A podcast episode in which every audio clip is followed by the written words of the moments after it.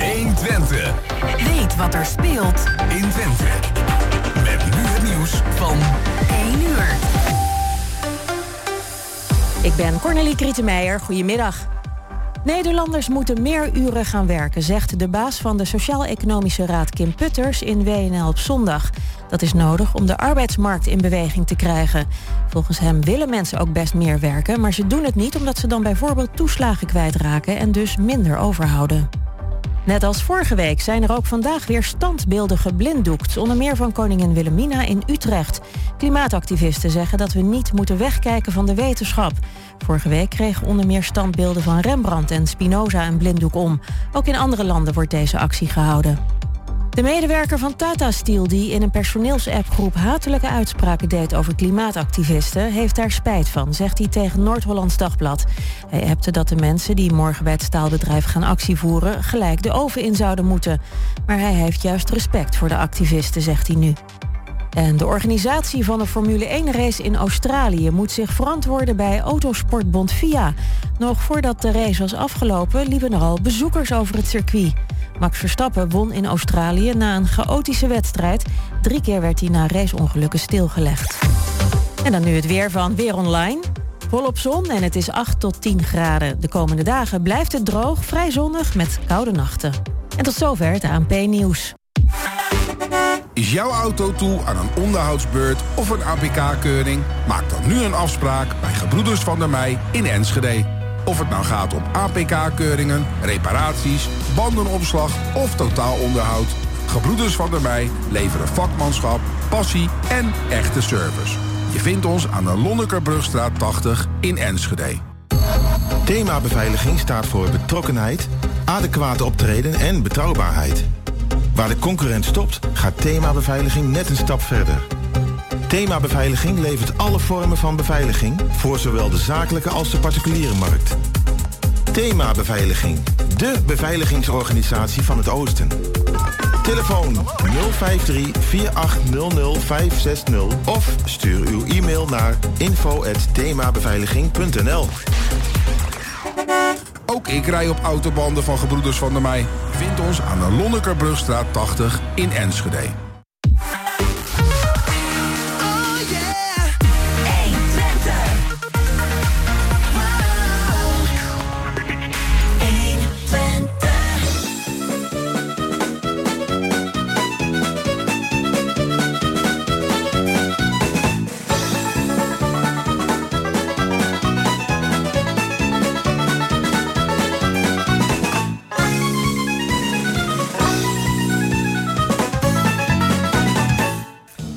Het is eh, vandaag weer tijd voor kwartetten. En vandaag 2 april, zondag 2 april. En eh, we hebben weer drie gasten in de studio. En dat zijn Joyce Volgers, Roel Kot, Kok en Thijs Jagers. Eh, de techniek is ook vandaag weer in handen van Peter Jan Schoonen. En de gasten die werden uitgenodigd door Jos Klasinski. En de organisatie is ook vandaag in handen van Emil Urban. En uw gespreksleider, ja, even de opvolger van Roeland Vens, uh, is Eddy Pardijs. Uh, allemaal hartelijk welkom hier in de studio. Fijn dat jullie er zijn. En uh, ik stel voor om eventjes dat iedereen zich even zelf voorstelt. Ik begin even met Joyce. Ja, Joyce Vorgers dus. Um, ik ben sinds afgelopen woensdag statenlid voor de provincie Overijssel. Voor GroenLinks. Um, en ik weet niet of je nog meer van mij wil weten. Maar, ja, we weten wel wat. Maar we praten straks ja, even verder ja. hè, erover. Goed, we gaan even naar Roel toe. Mijn naam is Roel Kok. Ik uh, heb een aantal petten op. Ik ben voorzitter van de voetbalvereniging ATC 65. Die vanmiddag een waanzinnig belangrijke wedstrijd speelt. Dat is namelijk de topper tegen Bomboys uit Haaksbergen. Dus ik vlieg ook aan het, uit, aan het eind van de uitzending direct naar Haaksbergen toe om in elk geval het grootste gedeelte van de wedstrijd nog bij te kunnen wonen. Ik ben ook uh, uh, lid van het bestuur van de Stichting Storkiaan. Nou, dat is op dit moment heel actueel, omdat dat uh, zich heel druk bezighoudt met de april-mei-stakingen. En de Stichting Storkiaan heeft er onder andere voor gewetijverd dat er een monument is opgericht op het industrieplein. Een heleboel mensen weten het niet, terwijl er dagelijks duizenden mensen over het monument heen lopen. Het is namelijk een goot waarin een aantal regels zijn opgenomen die herinneren aan de april-mei-staking. En ik ben ook nog uh, in functie als uitgever en bezig met een boek over het, een jubileumboek uh, over het 100-jarig bestaan van het tuindoorbad. Namelijk op 13 mei is het 100 jaar uh, geleden dat het tuindoorbad officieel werd geopend. En op dat moment, op 13 mei 2023, gaan wij dat eerste exemplaar van het boek overhandigen. Ik heb dat samengesteld uh, met Marco Krijnsen en Paul Scheuring.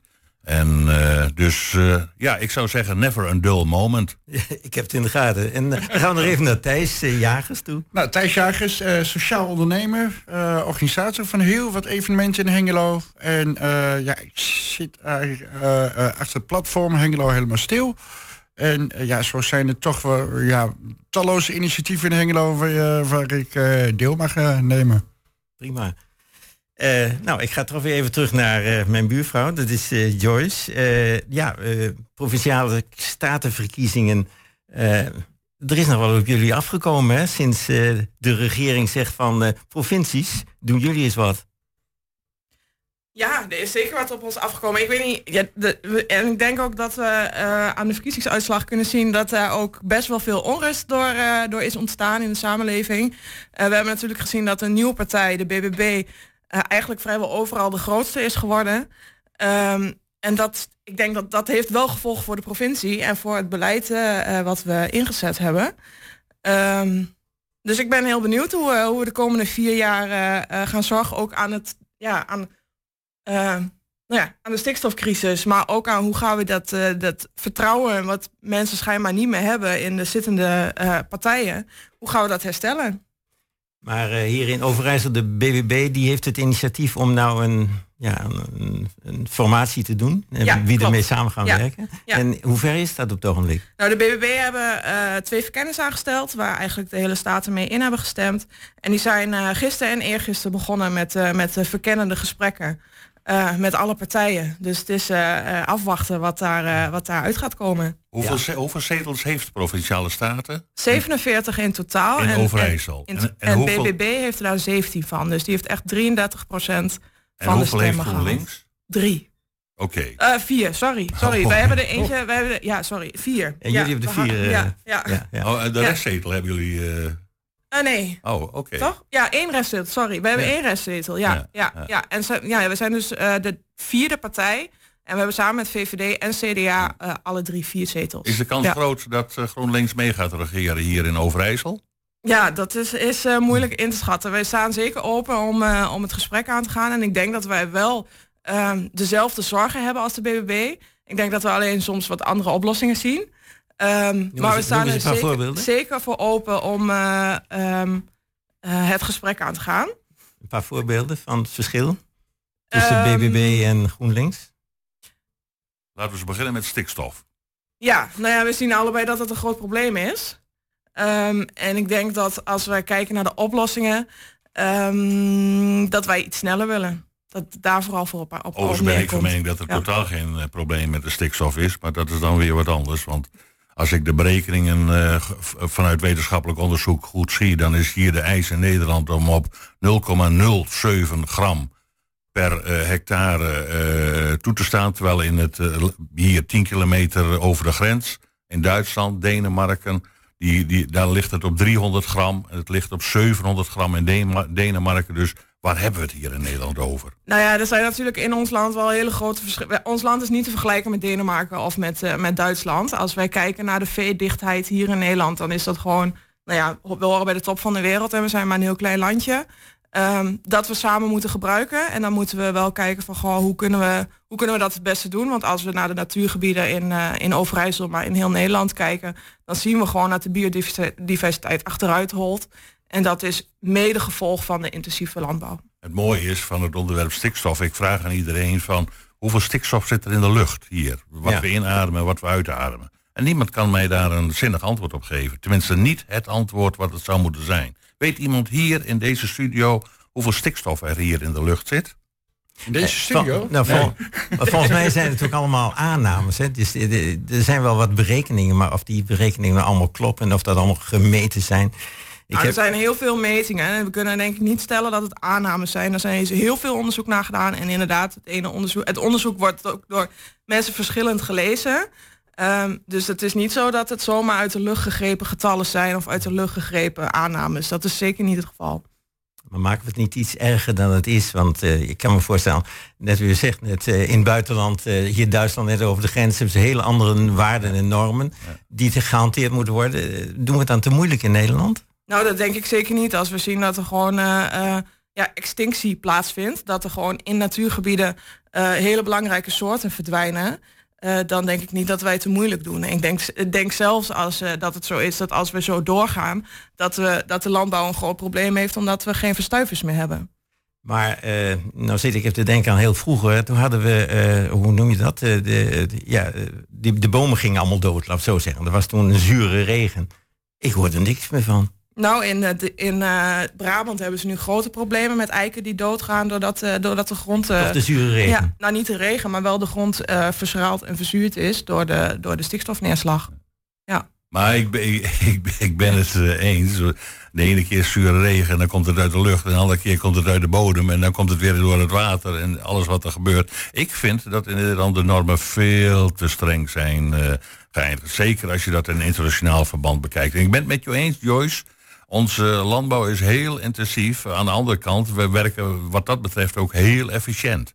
Dus uh, ja. Dat... Ja, maar als we daarmee ons land kapot maken, dan, uh, dan weet ik niet of we nog zoveel aan die efficiëntie hebben. Ik ben ervan overtuigd dat wij met deze problematiek ons land absoluut niet aan het kapot maken zijn. Ja, nee. maar goed, die, die, die, die boeren die zitten ook een klein beetje klem, hè? Die, die, die hebben allemaal leningen aangegaan, die hebben allemaal contracten met de verschillende leveranciers. En die boeren hebben denk ik uh, behoefte aan duidelijkheid. Aan, aan gewoon, gewoon waar sta ik over tien jaar? Uh, kan ik nog wel een contract aangaan? Kan ik nog wel een lening afsluiten? Uh, ja, goed, in principe, die boeren die zitten een beetje met de rug tegen de muur. Eens, ja, en want ik denk dat, ook dat niet, is ook het argument, hè? Precies, ik denk, maar ik denk ook niet dat we moeten zeggen... het is ook niet de schuld van het boeren. Want sinds de Tweede Wereldoorlog is natuurlijk de veeteelt heel erg intensiveerd. Omdat we nooit meer honger wilden hebben. Dus we hebben natuurlijk bepaalde keuzes gemaakt in ons landbouw- en veeteeltbeleid. Uh, dat is niet de schuld van de boeren, want die hebben gewoon een, een uh, verdienmodel waar ze eigenlijk door verplicht zijn, vaak door de Rabobank. Uh, ik denk dat die grote spelers en die grote vee, veevoederbedrijven, dat daar veel meer druk op moet komen, dat die moeten verkleinen. Nee. En daarmee ook de boeren. En, dat we, en daar zullen we de BBB heel erg op vinden, dat we naar een ander verdienmodel moeten gaan. En dat we inderdaad toekomstperspectief voor die boeren moeten scheppen. En, en, en zo'n boer, uh, ik denk in innovatie, als een boer wat meer biodiversiteit doet. Wat je eigenlijk uh, ziet in, uh, in, in, het platteland, zijn allemaal dezelfde grasveld. Allemaal monocultuur. En als je daar veel meer ja. diversiteit in doet, dan wordt zo'n grond ook veel gezonder. En ja, goed, dan, dan, dan uh, neemt die grond ook veel meer stikstof op. Ja. Op uh, Netflix staat toevallig een uh, documentaire, Kistic Ground heet dat. En dat is heel erg inspirerend om dat te zien. in Amerika heb je hele woestijnen door, door die boeren ge, ge, gecreëerd. Juist omdat ze allemaal dezelfde grassoort of alle mais of noem maar op. Um, daarmee maak je die grond zeg maar door en dood. Ja. En ik ben het er helemaal mee eens. En we zien nu ook wel dat er bijvoorbeeld subsidies zijn om, om bloemrijke uh, uh, stroken langs de gaslanden te zien of te maken. En daar krijgen boeren dan geld voor. Maar het is, zijn vaak tijdelijke onzekere subsidies. En ook daar moeten we naar kijken. Want dan zie je dat boeren op een gegeven moment geen geld meer krijgen voor die, voor die bermen, voor die bloemrijke bermen. En dan maaien ze het weer kapot. Uh, dus daar moet je natuurlijk naar kijken van. Dat is natuurlijk, dan ga je je eigen beleid tegen. Maar dat is wel de negatieve invulling ervan. Ik constateer juist dat er een heleboel boeren wel die, uh, ja, ja, ze zijn die, zeker bereid die landen om dat aanleggen. Te doen. Ja, ja, en, ja. Maar dat, dat, dat houdt stand. En dat is een ontwikkeling, dat, dat zal zich ook verder uh, wel ontwikkelen. Dat, dat wordt geëxploiteerd en ja, dat juich ik alleen maar toe. En dat is een hele goede zaak. En ze hebben er zelf natuurlijk ook baat bij om goed voor hun grond te zorgen. Precies. Dus dat moeten we eigenlijk alleen maar faciliteren en zorgen dat we, daar dat we ze daarbij helpen. ja. Maar er komt er nog een volgende bij van uh, het waterprobleem. Want uh, het is soms te droog en dan weer te nat. En uh, de beheersing van het waterprobleem in Nederland. Ik denk dat het ook een heel groot probleem is. En zeker hier in het oosten van het land. Dat we dus uh, niet te droog worden, en, maar dat we ook nog uh, drinkwater overhouden. Ja, dat, we, daar speelt natuurlijk ook een dilemma mee dat de boeren willen het water laag. De huiseigenaar die wil het grondwater hoog. Want huizen gaan verzakken als het grondwater weer te laag is. Dat, dat spelen allemaal dilemma's in. En Ja, dat wordt nu ook door die waterschappen natuurlijk veel beter onderkend. Maar wat dat er gaat, zie ik ook nog steeds een hele positieve ontwikkeling bij het waterbeheer in Nederland. Door juist de, de, de, de, wetenschappelijke ontwikkeling en de deskundigheidsontwikkeling bij de waterschappen. Ja, het, water, het water moet niet te gauw afgevoerd worden. Dus het moet eh, langzamer wegstromen richting eh, Noordzee. Ja, ja, en er zijn inderdaad verschillende belangen. En dat is nu moeilijk om, om dat tegen elkaar af te, af te wegen, inderdaad. Want de boer heeft er belang bij om de grondwaterstand zo laag mogelijk te houden, zodat ze eerder het land op kunnen. En wat je al zegt, de natuur, maar ook huiseigenaren hebben er belang bij dat de grondwaterstand wat hoger is, zodat huizen niet verzakken. En, Ja. Nog afgezien dan van het kanaaldrama wat nog steeds eh, speelt. Maar, Ja, dat, maar dat is maar dat is weer- een probleem dat dat staat op zichzelf. waterschap te Eh, maken. nee, nee, dat staat op zichzelf. ja. Ja. Maar goed, eh, ja, u zegt toch even het waterschap. Ja, het waterschap ja, is, heeft ook een verkiezing gehad. Is dat nou eigenlijk ook een politieke verkiezing? Of is dat eigenlijk een... Ja, ik heb altijd het idee dat een waterschap meer een, een, een technisch eh, eh, iets is. Ja, dat, dat En- is wel zo, maar er moet een verkiezing worden gehouden omdat er belasting wordt geheven. En op het moment dat er belasting wordt geheven, dan moet het volk zijn stem doen gelden. En dat leidt ertoe dat er voor de waterschappen ook verkiezingen worden georganiseerd. Nou ja, en daarnaast hebben we natuurlijk net over belangen die afgewogen moeten worden. Ehm, en dat is niet alleen maar een technische beslissing. Dat is natuurlijk wel, eh, eh, nou ja, of je dat grondwater voor de boeren laag houdt of voor andere, voor natuur en woningen hoog. eh, dat is natuurlijk wel een politieke afweging. Dat gaat niet alleen over, over dat is niet alleen een technische afweging. Maar dan ook de zuivering van de zuiveringsinstallaties en zo. Dat is natuurlijk een heel belangrijk onderdeel. Want ik Maar bedoel, ook daar eh, kun je, kun je eh, dat, ook dat is een politieke afweging. Want je kunt zeggen, willen we helemaal geen medicijnresten? Of uh, nou ja, in hoever, wat vinden we schoon? En daar zijn best wel uh, afwegingen in te maken. Absoluut. Ja. Ja, Ja. Het, is, het is precies wat je zegt, eh, Joyce. Van uh, tegelijkertijd zit natuurlijk uh, in, die, in die twee aspecten, techniek en politiek, daar zit wel een, een duaal Ja, probleem. Ja. Want technisch kun je wetenschappelijk alles onderzoeken, maar politiek is, zit veel meer in het gevoel. Ja. En dan, ja, mensen stemmen op het gevoel en niet op basis van wetenschappelijke feiten over het algemeen. En dan hebben we nog een ander groot probleem, denk ik, in ons waterschap. En dat is dat het aantal vrouwen aan het afnemen is. Dus we zien gewoon nu dat er nog maar vijf vrouwen, als we het dan over representativiteit hebben in de, in de politiek, dat er nog maar vijf vrouwen in het, uh, in het algemeen bestuur van het waterschap zitten. En dat is ook wel iets waar ik me zorgen over maak. Tegelijkertijd mag je blij zijn dat er vijf, maar liefst vijf vrouwen in zitten. Want nog geen 50 jaar geleden zat er nog geen enkele vrouw in ja, het maar voor, en de, de vorige verkiezingen waren het Ja, er meer. Dus het is wel een afname. En dat is wel iets, en ik denk helemaal als we het hebben over jonge vrouwen, dat we gewoon zien dat steeds meer eh, vrouwen best wel veel bagger over zich heen krijgen, in- in- ook op social media. Eh, wat er toch toe leidt dat minder vrouwen zeggen, "Maar ik doe wel een stapje naar voren om, eh, om mij verkiesbaar te stellen. En dat is wel een probleem, denk ik. Denk je dat het probleem alleen bij de vrouwen zit? Dat bagger over zich krijgen? Nee, dat zit niet alleen bij vrouwen. Precies, maar precies. dat, het- er is gewoon onderzoek naar gedaan. Het Ja. gebeurt wel veel meer bij vrouwen. En veel heftiger. Ja. En hoe is dat in de Nou. provinciale staten dan, in, hier in Overijssel? Ik heb het nog niet meegemaakt, maar ik ben nu net eh, verkozen. Ik weet wel dat toen ik eh, voor de gemeenteraad op de lijst stond, dat ik ook af en toe wel, dan krijg je toch wel kleinerende opmerkingen soms eh, naar je hoofd. En dat eh, is niet altijd prettig. Dan moet je wel stevig in je schoenen staan. Die eh, onderhandelingen over wie, wie met wie gaat samenwerken hier in de provincie, wanneer moeten die klaar zijn? Want we krijgen natuurlijk ook nog de verkiezingen voor de Eerste Kamer. Ja, maar daar hoeven de onderhandelingen natuurlijk niet voor klaar te zijn. Eh, wij zijn nu gewoon geïnstalleerd als staten en kunnen straks als de verkiezingen voor de Eerste Kamer zijn, kunnen wij eh, Die zijn Eh, op die 30 stem- mei, hè? ja, die stem gewoon uitbrengen. Voor Ja. dus voor de tijd hoeft er geen... eh, Nee, maar ja, nou ja, met de problematiek die er is, lijkt het me wel handig om vaart te maken in die onderhandelingen. is nou niet te veel dat eh, de regering die er op het ogenblik eh, ja, alles naar de provincie geschoven heeft, is dat niet een, een, een schrikbeeld? Dat kan toch niet? Nou ja, wat het schrikbeeld is, is, en dat hebben we natuurlijk in de gemeente ook in het sociaal domein gezien, dat, de- dat de eh, Rijk eh, taken delegeert eh, naar lager gelegen bestuurslagen, maar niet de middelen beschikbaar stelt die daarbij horen. En dat is denk ik het grootste probleem. Ik denk dat het op zich niet per se verkeerd is dat de, dat de provincie dat doet, want die weten ook goed wat er, of misschien wel beter dan het Rijk, wat er in een provincie speelt. Ehm, maar dan moet je daar wel de middelen voor toekennen om dat beleid ook uit te kunnen voeren, want anders wordt het heel lastig. Dat heet een verkapte bezuiniging. Ja, ja. Goed, ik heb het idee dat, eh, ik kijk eens even naar eh, de technicus. We gaan een eh, stukje muziek maken in deze uitzending.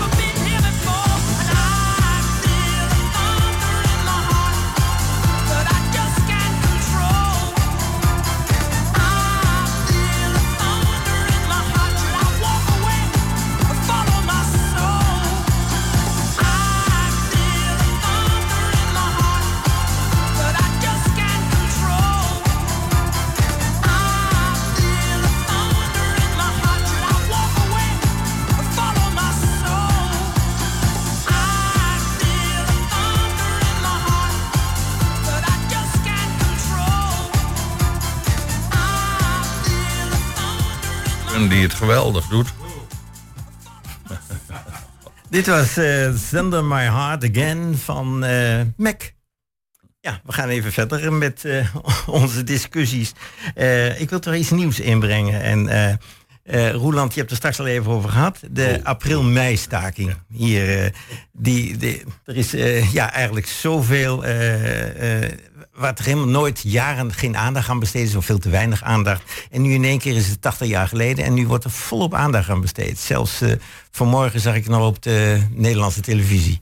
Ja. Uh, jij weet daar veel meer van. Vertel eens even, hoe, nou, hoe is dat gegaan eigenlijk? Ja, het is, uh, het is eigenlijk altijd een beetje weggedrongen hier in Hengelo. Dat, het hele april-mei-staking. Want uh, ik heb me er altijd over verbaasd van de februari-staking die plaatsvond in Amsterdam.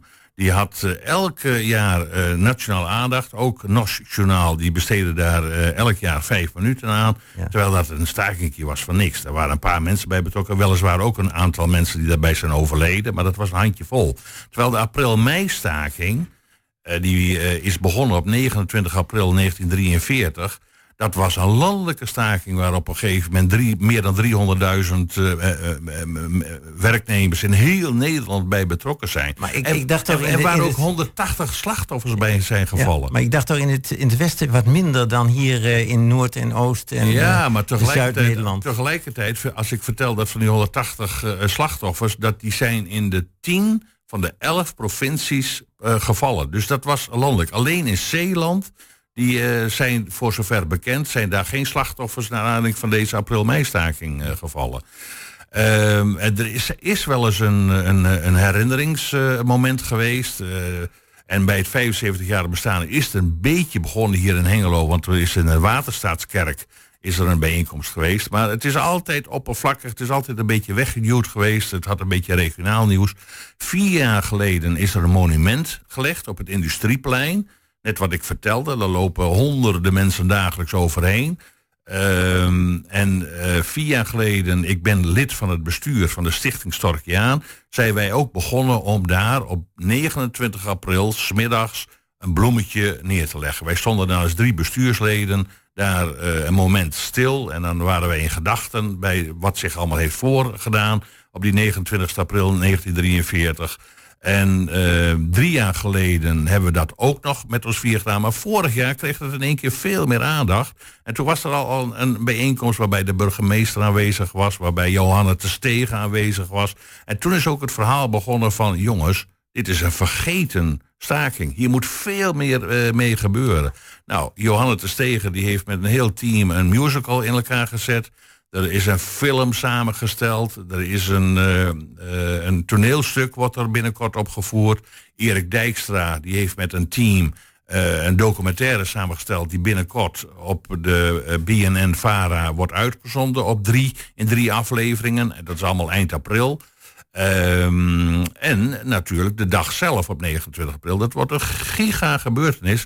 En het is niet alleen de burgemeester van Hengelo die erbij aanwezig is, ook de commissaris van de Koning die komt nu naar Hengelo toe om uh, dit toch, dit, dit, deze, na 80 jaar, dit uh, evenement uh, mee. Ja, ja, ik zeg vieren. Het is geen viering, maar het is meer een herinnering. herdenking. Aan, ja. Een herdenking. Ja, en, en, en er wordt eigenlijk dus de hele maand aandacht aan besteed. Ja. Ja. en dan 29 april, dat is de dag. En de Stichting Storkiaan die gaat s ochtends om 9 uur beginnen met het leggen van een krans bij het monument.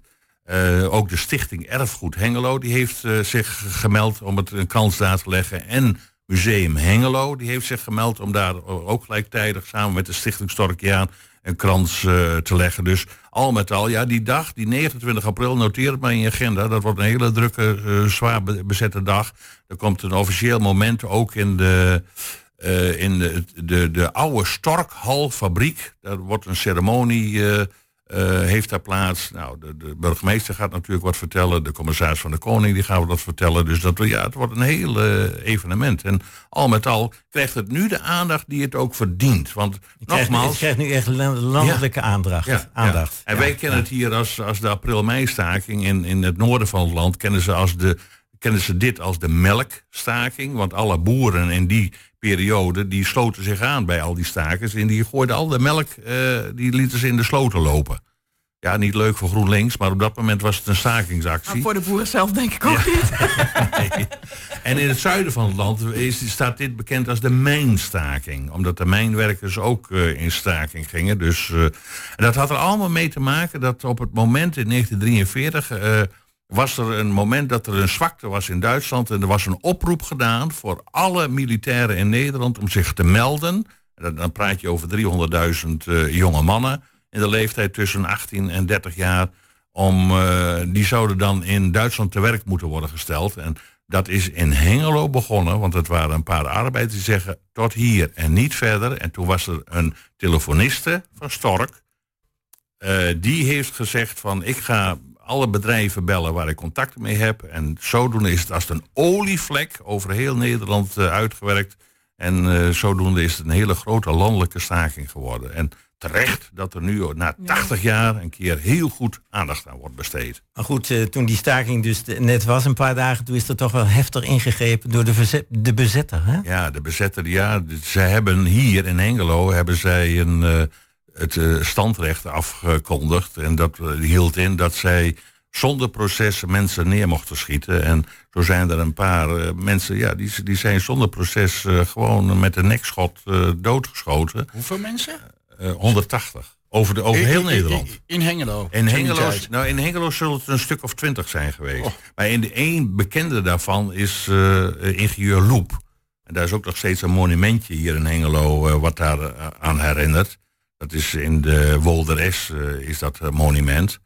En eh, er is ook nog trouwens een monument bij het, het politiebureau, tegen het politiebureau aan. wat daaraan herinnert. Dus er zijn nog wel herinneringen. En ja, er is hier nog ook steeds het verhaal in, van een slachtoffer die nooit ge- teruggevonden is. En dat is natuurlijk ook een heel bizar verhaal. Maar nou- dat was het standrechtelijk eh, executeren van, eh Ja, van maar dan hoorde ik dat, dat er ook wel belangstelling is om voor de telefonisten nog eens in het zonlicht te zetten door middel van een, een klein monumentje of Ja, een soort ja, herinnering. want nou ja, dat was toch de gangmaakster in feite. Hè? Ja, ja, zonder meer. Nou, ik heb, ik heb het bericht gelezen dat er zo een standbeeld moet worden opgericht voor mevrouw Femi, zoals ze dan heet. Ja. Eh, ja, ja, maar goed. Wij zijn in Hengelo een beetje te nuchter daarvoor, want wij richten voor niemand een standbeeld op. Want ik eh, roep al jaren dat we een standbeeld moeten oprichten voor meneer C.T. Stork, die in 1868 eh, Hengelo heeft gesticht. Want ik zeg ook wel eens, we moeten de naam Hengelo veranderen in New Stork City. Want het is natuurlijk allemaal Stork wat hier Hengelo groot heeft gemaakt. En, eh, ja, zeker. We hebben natuurlijk ook eh, de mooie wijk hier in eh, Hengelo. wat eigenlijk door Stork ontstaan is. Hè? Ja. Tuindorp. Tuindorp, En, ja. en daar hebben we binnenkort ook nog weer daar een 100-jarige viering van het zwembad. Ja. Dus, dat is in, ja, op 13 mei van dit jaar is het 100 jaar geleden dat het Tuindorpbad is, officieel is geopend. En dat was ook een initiatief vanuit de Stork eh, fabrieken. Ik moet ook zeggen, er waren ook andere eh, fabrikanten toen de tijd bij betrokken. Meneer Hazemeijer was erbij betrokken. De firma Dikkers was erbij betrokken. Dus er waren meer eh, partijen bij betrokken. Maar ja, het is natuurlijk geweldig dat, dat zo'n zwembad, een natuurzwembad, 100 jaar inmiddels stand heeft gehouden. En nog steeds functioneert alles op basis van vrijwilligers. Het zijn alleen de badmeesters en de badjuffrouwen die worden betaald. Dat zijn gecertificeerde, gediplomeerde medewerkers. Ja, die, die krijgen een vergoeding. Maar goed, dat is allemaal op oproepbasis. Want als slecht weer is, dan gaat bad niet open. Terwijl als het eh, mooi weer is, dan eh, zijn er eh, drie, vier, vijf badjuffrouwen en badmeesters nodig. En die worden dan opgeroepen. Maar ja, op 13 mei groot feest aan het Tuindoorbad. Ik zou zeggen, noteert in je agenda. 10 uur s ochtends wordt het geopend. En ik, ik, zeg erbij, ik, ik ben samen met eh, Marco Krijnsen bezig om een boek daarvoor, een jubileumboek voor, daarvoor te maken. Dat zal op 13 mei, s ochtends om 10 uur, het eerste exemplaar zal worden overhandigd. Dus dan wordt het openbaar gemaakt.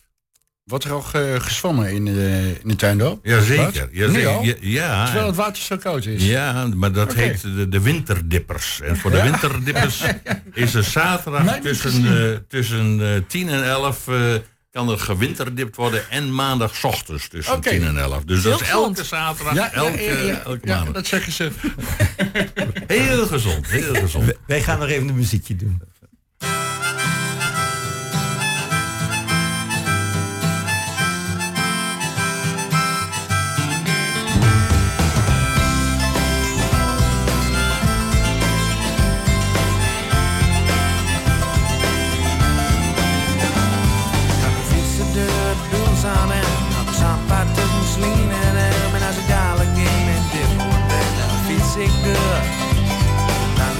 samfund och finådan När Amsterdam är dans, de och knall när så galakdan dökas Sudan finns sig död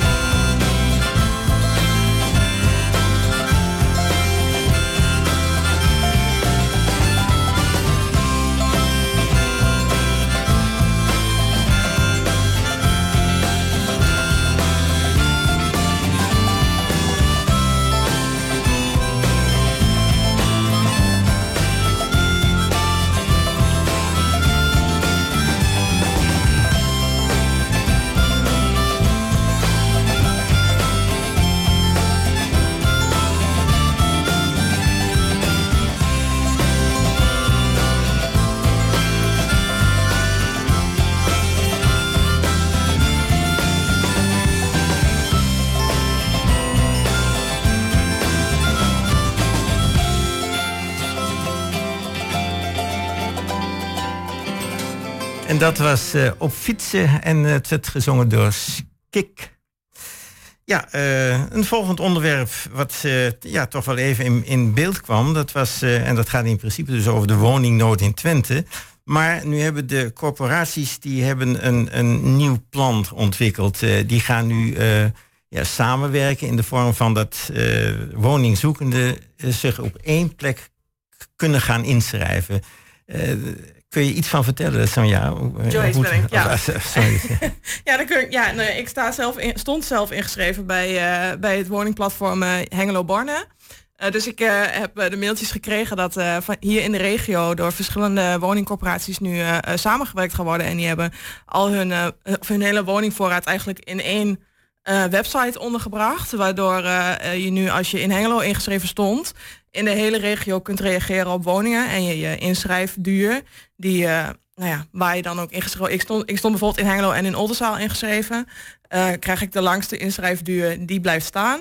En dan kan ik in de hele regio kan ik reageren op woningen, eh, eh, op ja, sociale huurwoningen. Ja. Ja, maar, Ja. maar eh, nou doen die verschillende corporaties, die, die, eh, die hebben de verschillende, eh, ja, de een die moet je inloten, de andere moet je op een wachtlijst staan. Hoe werkt dat? Is, dat? is dat nu één geworden? Is dat nu voor iedereen hetzelfde? Of, Ja, voor iedereen die in die regio, ik weet zo niet precies hoe die, ik weet in Enschede zit erbij in, Oldenzaal zit erbij in, Hengelo zit erbij in. Ik weet, het is wel vrij groot, volgens mij zijn er 16 of 17 eh, organisaties die samen zijn gegaan.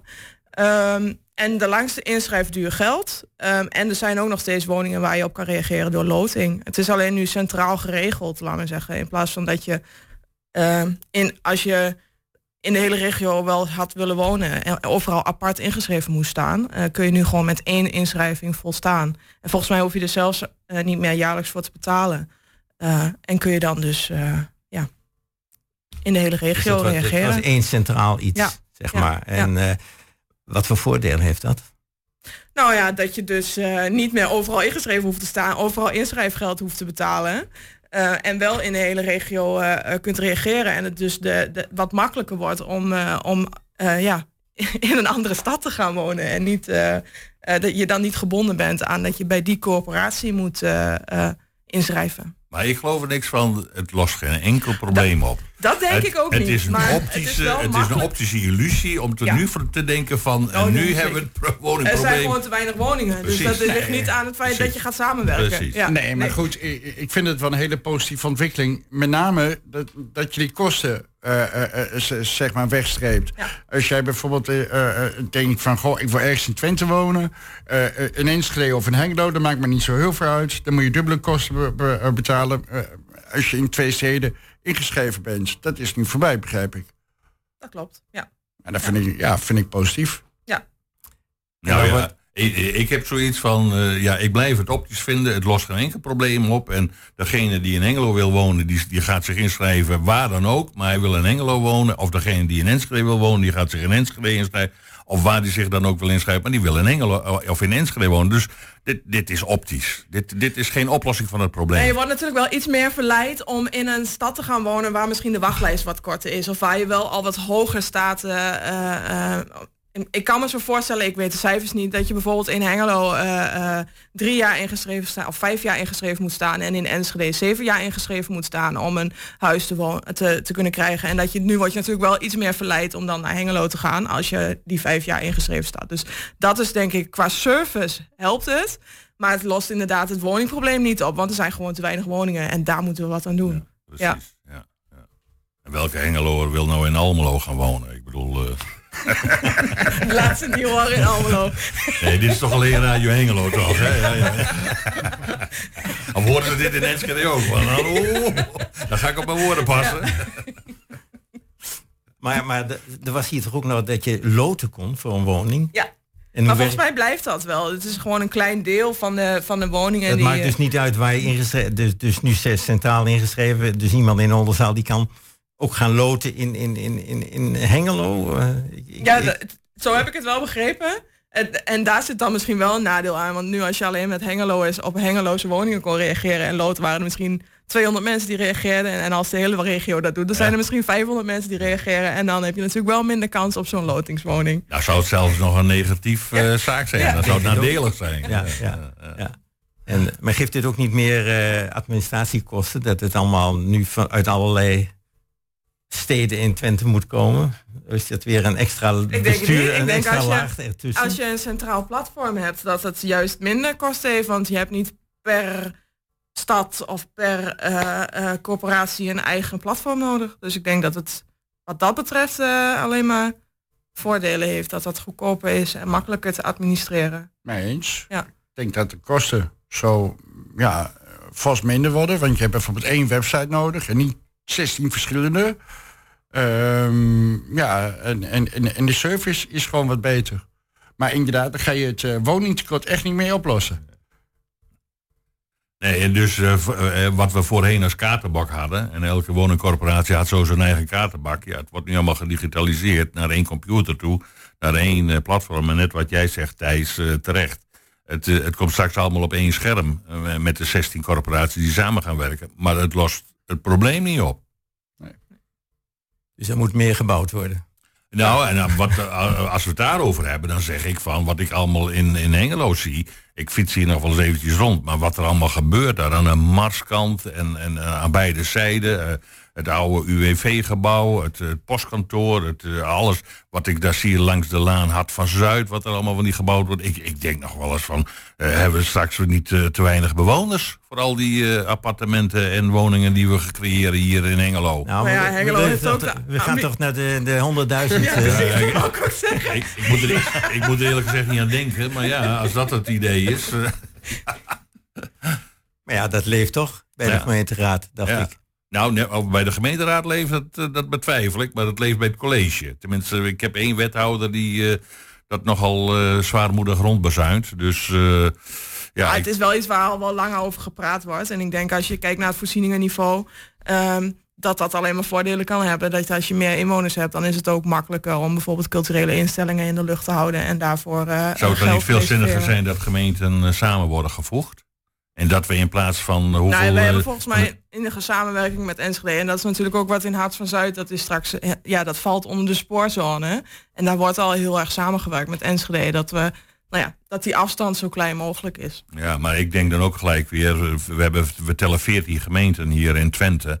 We, moeten we echt 14 gemeentelijke besturen hebben om, een, om zo'n gebiedsoppervlakte met eh, 600.000 inwoners door 14 verschillende besturen te laten eh, regelen. Ik denk ook wel eens dat zou ook wel eens wat verminderd zou kunnen worden. Nou ja, ik denk wel dat elke stad, tenminste als ik daar voor mezelf ook over nadenk, een eigen identiteit heeft. En dat dat wel ingewikkeld is om dat zomaar samen te gaan voegen. Daarbij, als je het hebt over Hengelo en Enschede, de identiteit van de binnenstad is heel anders. En waar, wat wordt dan het centrum van een samengestelde stad? Ik, eh, ik geloof niet dat ik daar direct een voorstander van zou zijn. Moeten wij niet veel meer werken aan een Twentse identiteit in Nou, plaats die is van... er ook, maar ook een, een lokale identiteit. maar we hebben, toch, we hebben toch ook al de problematiek ooit, eh, en dat is al jaren en dag geleden, eh, dubbelstad gehad. Ja. Dat Ja. was toch ook een heel groot probleem destijds. En is tegengestemd. Ja, dat is niet voor niets, denk ik. Ja, Maar maar, maar, moet je dan nu wel alles, wat u zegt, samentrekken? Ik zou er voorstander van zijn, want ik denk dat het heel veel voordelen eh, eh, geeft. eh, ook wat jij zegt, met, met, met- ten aanzien van culturele aspecten, ten aanzien van de sportieve aspecten, ten aanzien van bestuurlijke aspecten. Dat moet je vereenvoudigen. Nou, het is even ver fietsen. eh, Of je er nou een dubbelstad van maakt of dat je vanaf hier nu naar Enschede moet fietsen. Ik zit niet Dus zozeer aan dubbelstad te denken, want dubbelstad dan denk ik aan Hengelo Enschede. Ik denk veel meer dat, eh, dat eh, Enschede zou samen moeten gaan met Losser. Eh, Hengelo zou samen moeten gaan met Hof van Twente en, en Borne. Eh Twente dan zou samen kunnen gaan met Reizen Holte, om dat gebied. Noordoost-Twente zou ook samen op kunnen trekken. Dat je een stuk of vijf bestuurlijke eenheden creëert. Maar je ziet nu natuurlijk al wel waar, waar gemeenten te klein zijn of waar het lastig is om dingen zelf te regelen. Zoals Haaksbergen, die heeft natuurlijk ook een deel van, van zijn ICT-afdelingen in Hengelo Precies. ondergebracht. Dus ik denk dat je dat misschien meer aan gemeenten zelf over moet laten om die samenwerking op te zoeken, dan dat je dat van bovenaf op moet leggen. Ik vind dat we wel een beetje trots op Hengelo mogen zijn. En eh, eh, naar mijn mening is Enschede heeft een totaal andere visie, totaal andere. eh, ja, het zijn gewoon andere mensen. en en dat is niet negatief, maar goed, ehm, Enschede, ja, het is gewoon anders. Het zijn dus geen allemaal Twentenaren. Nee, nee, nee. Eh, eh, eh, als je kijkt bijvoorbeeld... eh, ehm, neem, neem, neem bijvoorbeeld Delden. Ik fiets een heleboel. En als je iemand uit Delden gedag zegt... zegt ze niets terug. Dat, dat is gewoon zo. En als je iets verder gaat, naar Bonn bijvoorbeeld... Daar, eh, daar zeggen ze allemaal wel eh, eh, eh, eh, ehm, gedag terug. En ja, goed, eh, zo, zo- heeft elke, elke stad weer, weer eh, ja, maar- maar- is weer anders. En Ja, waarom moet maar- je dat maar- dan samenvoegen? Maar Thijs, het is in Engelo zo, de ene straat die ik in fiets, de mensen wel naar mij. En de andere straat die ik in fiets, dan roepen ze allemaal boer tegen mij. Ja, Ligt er misschien aan jullie hoofd? Of, eh,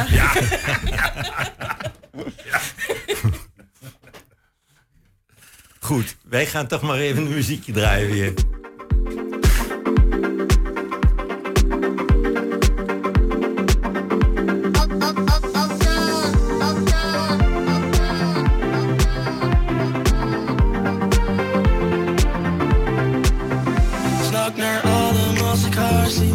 Hyperventilatie Die chick wil een relatie Maar daarvoor Een andere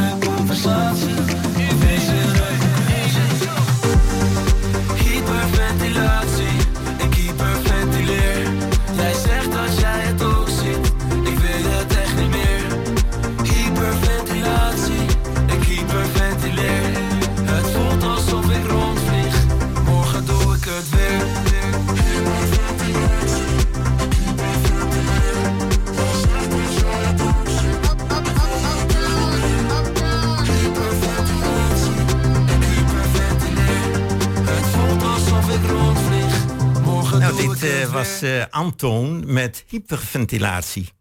Eh, ja, het laatste deel van eh, ons kwartetten dat willen we toch nog even hebben over 120. En 120, dat, is dus, dat wordt dus in de toekomst een grote streekomroep.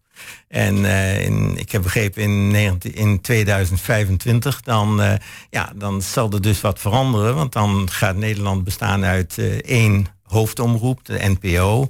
Dan krijgen we 13 eh, provinciale omroepen. Eh, dus eh, zoals Twente, eh, hoe heet het? eh, RTV Oost? Ja, RTW Oost. En, en, hoe komen we dan op 13? Als het... omdat Zuid-Holland heeft er twee.